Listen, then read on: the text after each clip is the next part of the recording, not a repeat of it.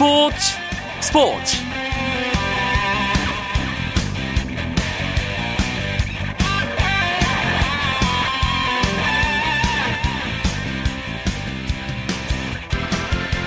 안녕하십니까 스포츠 스포츠 아나운서 김승희입니다. 온 국민에게 감동을 선사할 소치 동계올림픽 개막이 이제 열흘 앞으로 다가왔습니다. 우리 선수단은 동계올림픽 선전을 위해서 막바지 담금질에 한창이고요. 대부분의 선수들은 다음 달 1일 전세계편으로 소치에 입성해 현지 적응 훈련을 진행할 예정입니다. 우리 선수단은 이번 대회에서 금메달 4개 이상을 획득해서 세계 대회 연속 종합순위 톱10 진입을 노리고 있는데요. 오늘 스포츠 스포츠는 우리나라 선수단을 응원하는 마음을 담아 앞으로 열흘 앞으로 다가온 동계올림픽 이야기로 채워드리겠습니다. 즐거운 시간 준비되어 있으니까 잠시만 기다려 주시고요. 먼저 오늘 들어온 주요 스포츠 소식부터 정리합니다.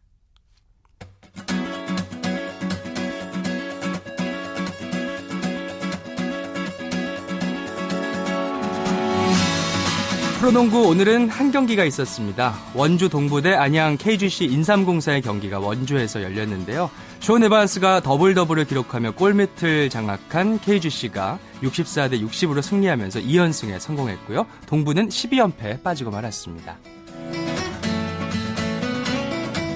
프로배구 역시 남자부 한 경기만 있었는데요. LIG 손해보험 대 러시앤캐시의 경기였습니다. LIG 손해보험이 세트스코어 3대1로 승리를 거두고 5연패에 늪에서 탈출했습니다. LIG 손해보험에는 에드가가 29득점으로 맹 활약했고 김효환이 11득점, 하현용이 9득점을 보탰습니다. 한편 러시앤 캐시는 바로티가 26득점을 해냈고 김홍정이 10득점, 김규민이 9득점, 강영준이 8득점심을 올렸지만 패배를 피하지는 못했습니다.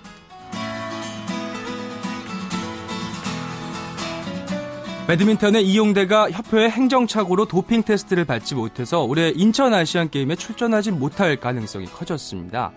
대한 배드민턴 협회는 오늘 오후 긴급 기자회견을 열고 국제 대회 참가와 세계 반동핑 반도핑 기구 검사의 일정이 겹쳐 이용대 김기정 선수에게 도핑 검사에 응하라고 통보하지 못했다면서 두 선수가 국제 배드민턴 연맹으로부터 1년 자격 정지를 당했다고 밝혔는데요. 이에 따라 이용대 김기정 선수는 올해 9월에 있을 인천 아시안게임에 출전하지 못할 가능성이 높아졌습니다. 대한배드민턴협회는 스포츠 중재재판소에 항소해 징계 경감을 위해 노력할 계획이라고 밝혔지만 국제행정착오로 선수가 징계를 받는 초유의 일이 벌어지면서 파문이 예상됩니다. 축구대표팀의 홍명보 감독이 유럽파를 점검할 때 박지성을 만나 논란을 매듭짓겠다고 밝혔습니다. 홍명보 감독은 전지훈련지인 미국 로스앤젤레스에서 기자간담회를 열고 지동원과 구자철 등 유럽파들을 점검하러 갈 때 박지성을 만나 속마음을 들어보겠다고 말했는데요. 홍명보 감독은 서로 대화를 통해 나온 결론을 존중하면 복귀를 둘러싼 논란도 자연스럽게 해결된다고 밝혔습니다. 또 홍명보 감독은 이번 달 초 박지성과의 만남 문제를 밝힌 것은 월드컵이 임박해서 복귀 여론이 나오면 대표팀이 흔들릴 수 있어서 일찌감치 복귀 여부를 매듭짓기 위해서였다고 했는데요.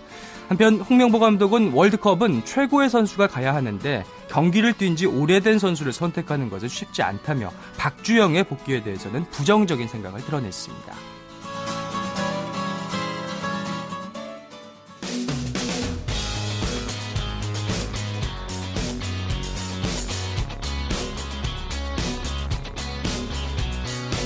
따뜻한 비판이 있습니다.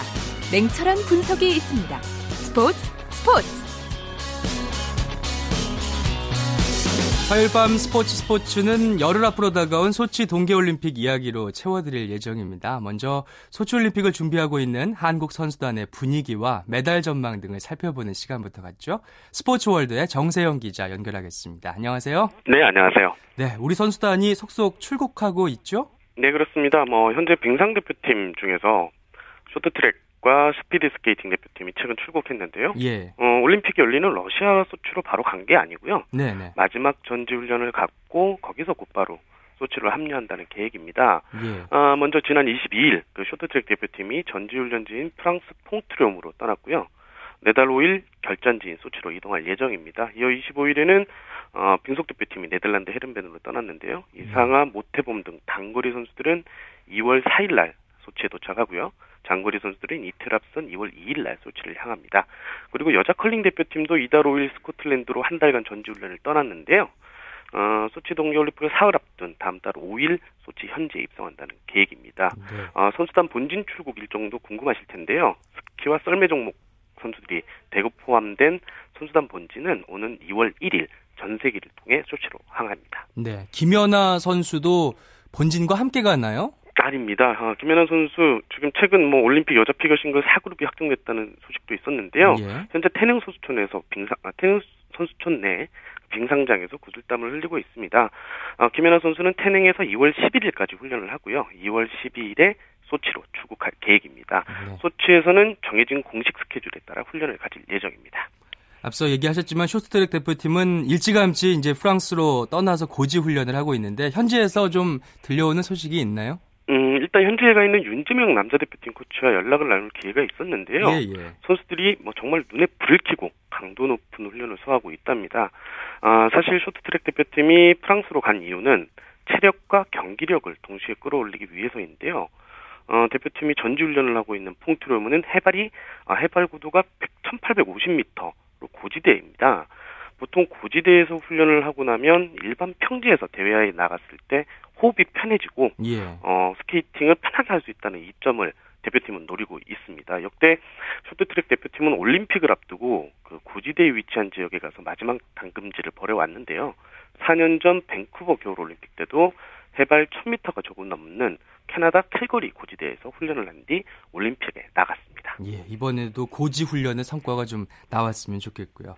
네. 이번 소치 올림픽 우리나라의 그 참가 규모를 보면 역대 최다라고요. 네, 그렇습니다. 어, 소치 올림픽에 출전하는 우리나라 선수들은 모두 71명입니다. 오늘 대한체육회는 이사회를 열고 이번 소치 올림픽에 선수 71명, 임원 49명 등 총 120명을 파견하기로 결정했습니다. 네. 어, 71명의 선수는 역대 우리나라 동계올림픽 출전 사상 최다 인원이었는데요. 이전 올림픽에서는 48명의 선수가 어, 출전했던 2002년 솔트레이크 대회가 가장 많은 선수가 참가한 대회였습니다.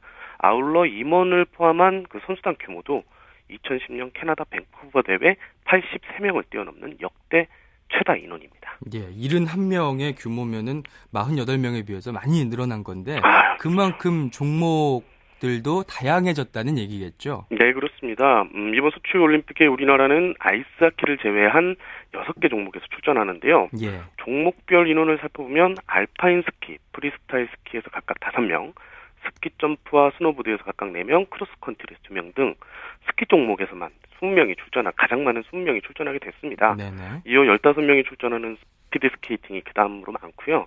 쇼트트랙과 봅슬레이에서 각각 10명, 컬링 5명, 루지 4명, 피겨 3명, 뭐 바이애슬론과 스켈레톤에서 2명씩 올림픽에 나섭니다. 특히 스키 종목에서는요. 첫 출전하는 종목들이 있는데요. 예. 일단 스노보드에서는 신봉식 선수와 김상겸 선수가 속도를 겨루는 스노보드 알파인 종목에 첫 발을 내딛습니다. 또 프리스타일 스키 가운데서는 하프파이프 종목에 남자 김광진, 여자 박희진 선수가 사상 처음으로 올림픽 택, 그 티켓을 거머쥐었습니다. 네.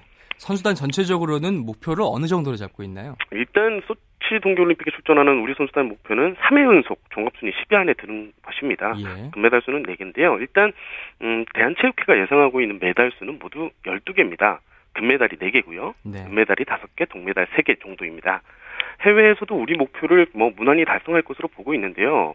최근에 그 인포스트라다 스포츠닷컴이 그 소치 올림픽에 출전하는 국가들의 예상 메달 수를 분석했는데 네. 한국은 금메달 5개, 은메달 5개, 동메달 3개로 종합 7위에 오를 것이라는 기분 좋은 전망을 내놨습니다. 이는 뭐 중국, 일본보다 월등히 많은 그 성적이었습니다.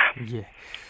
어, 메달 레이스를 조금 예측해 본다면 우리나라의 첫 메달 언제 어느 종목에서 나오게 될까요? 일단 뭐 소개를 해드리면 메달 스타트는 일단 스피드 스케이팅의 이승훈 선수가 끊게 됩니다. 예. 이승훈 선수는 2월 8일 20시 30분부터 열리는 5000m에 출격하는데요. 4년 전에도 은메달을 따냈던 거죠. 그렇죠. 어, 이어 이제 단거리 선수, 음, 단거리 강자죠. 모태범 이상화 선수가 10일부터 나란히 남녀 500m에 어, 출전해 올림픽 2연패에 도전하고요.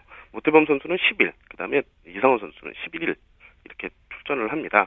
아, 15일부터는 쇼트트랙이 또 열립니다. 뭐 우리 선수단 분위기를 끌어올릴 게 확실하게 되는 확실시 되는데요. 어, 일단 심석규 선수가 관심인데 15일 오후 7시부터 열리는 주종목 1500m에서 금메달에 도전합니다. 또 18일에는 여자 3000m 개주에서 8년 만에 메달에 도전 나섰습니다. 어, 그리고 이승, 어, 이승훈 선수도 같은 날, 어, 1만 미터 대회 2연패에 도전하고요. 네네. 어, 김연아 선수가 이번 올림픽에 어찌 보면 가장 하이라이트잖아요. 그렇죠. 20일 자정에 시작하는 여자 싱글 쇼트 프로그램에 출정하고 다음날 자정부터 프리스케이팅에 출전해 올림픽 2연패에 도전합니다. 네. 어 그리고 이번에 좀 관심 있게 지켜봐야 될 종목이 스피드 스케이팅 남자 팀추월 경기하고 여자 컬링 대표팀인데요. 예. 팀추월 경기는 21일과 22일에 경기를 치르고요. 여자 컬링 대표팀은 11일부터 17일까지 9개 팀이 풀리그를 치르는데 여기에 뛰어들어 깜짝 메달 획득에 나섭니다. 네, 여러 가지 메달이 예상되는 종목들 언급해 주셨습니다만은 또 메달이 예상되지 않더라도 썰매 종목이라든가 스키 종목들 다양한 종목들이 있으니까요. 관심을 갖고 함께 지켜봤으면 좋겠습니다. 말씀 여기까지 듣죠. 고맙습니다. 네, 감사합니다. 스포츠월드의 정세영 기자였습니다.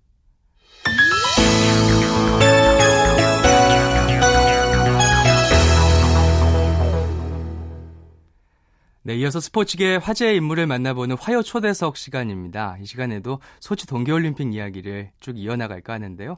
오늘 이야기 손님으로는 기적의 질주를 이어가고 있는 썰매 종목의 개척자 한 분입니다. 스켈레톤의 조인호 감독, 오늘의 주인공으로 만나봅니다. 안녕하세요. 아, 예, 안녕하세요. 예, 소치 동계올림픽이 이제 딱 열흘 앞으로 다가왔는데 지금 마음은 어떠세요? 어, 선수들이 워낙 뭐 준비한 거 이상으로 잘해줘가지고요. 뭐, 저는 뭐 이미 기대가 도, 기대가 됩니다. 예. 예. 어, 스켈레톤이라는 종목이 많이 지금은 알려지기는 했습니다만은 그래도 생소한 청취자분들도 많으시거든요. 어떤 종목인지 좀 먼저 설명을 부탁드릴게요. 음, 뭐, 봅슬레이를 먼저 그 설명드리는 게 나을 것 같은데요. 예. 봅슬레이는 뭐, 많이 알려져 있기 때문에 그 뭐 2인승, 4인승이 있지 않습니까? 근데 스켈레톤은 뭐 1인승으로서 그 루지와는 좀 반대로 머리를 앞으로 엎드려서 이제 타는 종목입니다. 예. 그러니까 쉽게 얘기를 하면은 봅슬레이는 앉아서 타는 거고요. 그렇죠, 감독님? 예, 맞습니다. 예. 예. 스켈레톤은 엎드려서 타는 것이고 예. 루지는 그렇죠. 머리를 앞으로 하고 예. 예. 누워서 타는 종목이 되겠죠. 예, 맞습니다. 예. 그 엎드려서 타는 것 말고 스켈레톤의 특징은 또 어떤 게 있나요? 다른 썰매 종목과 비교한다면. 음, 다른 종목과는 틀리게 이제 뭐 썰매 모양이라든지 뭐 말 그대로 그 스켈레톤이라는 게 그 유래가 된 게 또 그 썰매를 뜯어보면은 이제 갈비 뼈대 같이 생겼다고 해서 스켈레톤이거든요. 예. 이제 그런 특징이 있고요. 그 특이하게 이제 봅슬레이나 루지는 앞에서 컨트롤을 해서 그 조정을 한다면 예. 스켈레톤은 조정을 이제 무릎으로 누름으로써 컨트롤할 수 있는 턴을 그 뒤에서 하기 때문에 먼저 생각을 하고 어 컨트롤 해야지 가능한 좀 더 그 조정이 뒤 조정대가 뒤에 있기 때문에 네, 네. 좀더 빠르게 판단을 해야 된다라는 거 아, 그게 좀 특징입니다. 그렇군요. 스켈레톤 종목은 이번 소치올림픽에 두 명의 선수를 이제 출전시키게 되는데요. 두 번째 출전권은 아주 최근에 막판에 정해졌어요. 예 맞습니다. 예. 예. 그, 뭐, 이한신 선수가 뭐, 뭐, 첫 번째, 저는 그렇게 생각하거든요. 네네. 처음에는 그, 나갈 때, 뭐, 다른 분들은, 모르시는 분들이나 여러 분들은 이제 불가능하다고 말씀하신 분들이 있었는데, 저는 이미 작년에 어느 정도 그 준비가 되어 있었기 때문에 가능하다고 생각을 했었거든요. 근데 또, 저희만 열심히 하는 게 아니라, 그, 저희 경쟁 국가들도 열심히 또 하고 있기 때문에, 네, 네. 어, 막상 또 시합을 하는데 우리 선수도 워낙 잘해줬지만, 또 외국 선수들이 잘하더라고요. 그냥 긴장의 끈을 끝까지 늦추지 않고, 뭐, 그 와중에도 경력, 경력이 부족한 저희 선수들인데도 마지막까지 이한신 선수가 잘해줬기 때문에, 어, 좋은 결과 나올 수 있었던 것 같습니다. 마지막에 이한신 선수까지 출전이 결정됐을 때 그 당시에 감독님 심경은 어떠셨어요? 음, 저는 뭐, 그, 결정되는 순간에 뭐, 일단 이한신 선수가 예. 그 눈물을 흘리더라고요. 흘리면서 감사합니다라고 했을 때 그때 제가 이제 여기 존재하는 이유를 어, 새서 한번 깨달았습니다. 예. 예. 제자를 통해서 감독님께서 보람을 느끼시고요. 윤성빈 예. 선수, 이한신 선수가 이제 나가게 됐잖아요. 두 선수를 좀 청취자 여러분들께 소개를 해주신다면 어, 음. 어떤 점을 들 수 있을까요? 음, 뭐 이한신 선수는 윤성빈 선수보다 이제 1년 정도 더 많이 탔고요. 예. 아무래도 이제 드라이브 기술이 막, 음, 좋은 반면에 이제 단점은 아직까지 장거리 선수였어 가지고 어, 무게가 좀 적게 나갔습니다. 예. 그렇기 때문에 이제 그 이한신 선수 썰매가 35kg, 윤성빈 선수는 어, 썰매 무게가 뭐 31.5kg 해서 이제 뭐 그런 장단점들이 있는데 어, 이한신 선수는 뭐 그 일단은 뭐 장거리 선수인데도 지금까지 긴 시간을 잘 따라줘서 단점을 최소화시켜준 선수고요. 윤성빈 선수는 그와 반대로 이제 짧은 시간 안에 자기의 장점을 극대화시켜 가지고 최고의 선수가 될 수 있는 발판을 만들 수 있- 있었던 선수고요. 예. 지금 말씀하셨지만은 두 선수가 썰매 무게가 달라요. 이 예, 썰매 맞습니다. 무게는 뭐에 따라서 결정이 되는 건가요, 감독님? 그, 어, 썰매 무게에서 결정이 되는데요. 삼, 썰매 무게가 33kg이면은 네. 선수 무게가 무제한급이 됩니다. 아, 말 그대로 윤성민 선수는 썰매 무게가 이제 31.5kg니까 33kg 이내이고요. 예. 그에 비례해서 이제 몸무게가 그 이상이 되기 때문에 119kg.